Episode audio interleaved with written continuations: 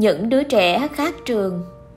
Con gái tôi 5 tuổi, hàng ngày đang bị nhốt trong nhà cùng anh 14 tuổi. Đã hơn 6 tháng, trường học và các dịch vụ giáo dục đều đóng cửa. Gia đình tôi không có người giúp.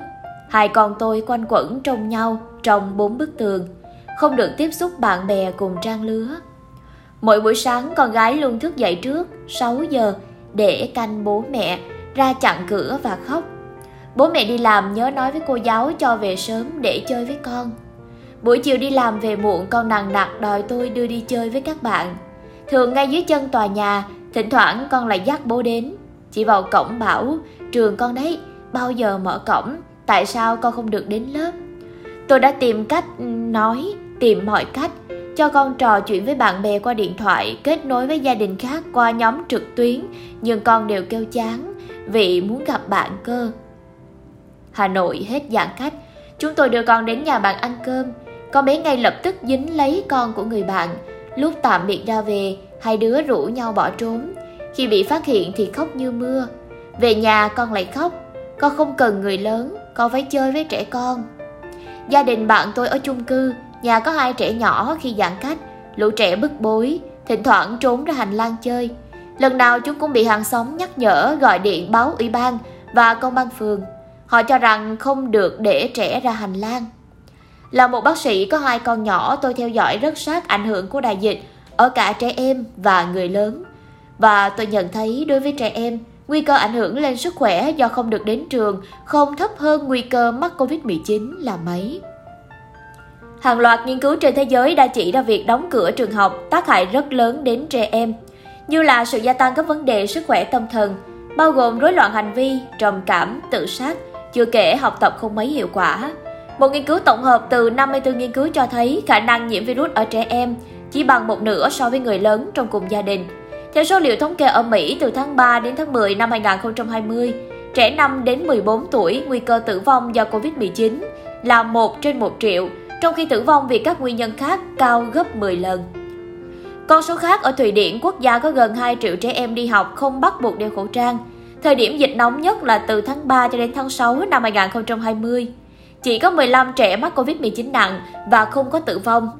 Nghiên cứu tổng hợp khác cũng chỉ ra rằng người già 85 tuổi nguy cơ tử vong cao gấp 7.500 lần so với trẻ 10 tuổi, trong khi người 65 tuổi sẽ cao gấp 700 lần. Tại Việt Nam, thời điểm học sinh bước vào năm học mới, thành phố Hồ Chí Minh chỉ có 14.800 trẻ là không bị nhiễm, khoảng 5% tổng số ca nhiễm. Trong đó 13 trẻ bị tử vong, chiếm 0,1% tổng số ca tử vong, tất cả đều có bệnh lý nền. Trẻ con cần con trẻ. Con gái tôi nói đúng, những đứa trẻ không thể cứ bị nhốt mãi trong bốn bức tường với màn hình máy tính hoặc là điện thoại. Không thể chỉ ngày ngày tham chiếu với mỗi bố mẹ, anh chị hay là ông bà. Trẻ phải có không gian của chúng, đó là thế giới bên ngoài, là trường lớp, là bạn bè và thầy cô để học tập tương tác, từ đó phát triển thể chất, trí tuệ và tâm hồn. Cân nhắc giữa lợi và hại khi mở cửa trường học, các nước phương Tây đã không chờ đợi tiêm vaccine mới cho trẻ đến lớp. Các quốc gia ở châu Á cũng đã làm như vậy. Điều đó có làm trầm trọng thêm đại dịch? Câu trả lời là không. Một nghiên cứu ở Đức đã tận dụng kỳ nghỉ hè để so sánh, từ đó chỉ ra rằng chưa có bằng chứng cho thấy việc đóng hay mở trường liên quan tới sự gia tăng số ca nhiễm. Virus chẳng thể biến mất trong 1-2 năm tới. Sống chung trở thành lựa chọn hợp lý. Nghị quyết 128 chính là lựa chọn ấy. Sẽ có hai tình huống xảy ra ở bất cứ địa phương nào. Một là Covid-19 trở thành bệnh đặc hữu, nghĩa là nó giống như cúm mùa, như sởi, thủy đậu hay nhiều bệnh truyền nhiễm khác. Trong tình huống này, số ca nhiễm không gây quá tải hệ thống y tế, số ca tử vong chấp nhận được. Hai là Covid-19 bùng phát mất kiểm soát, hệ thống y tế bị đe dọa, số ca tử vong cao. Lúc đó, nhà chức trách sẽ chuyển trạng thái của đại dịch, áp những biện pháp như giãn cách xã hội và tạm thời đóng trường học. Các lĩnh vực đời sống xã hội đã gần như bình thường trở lại, nhưng trường học vẫn chưa mở rõ ràng.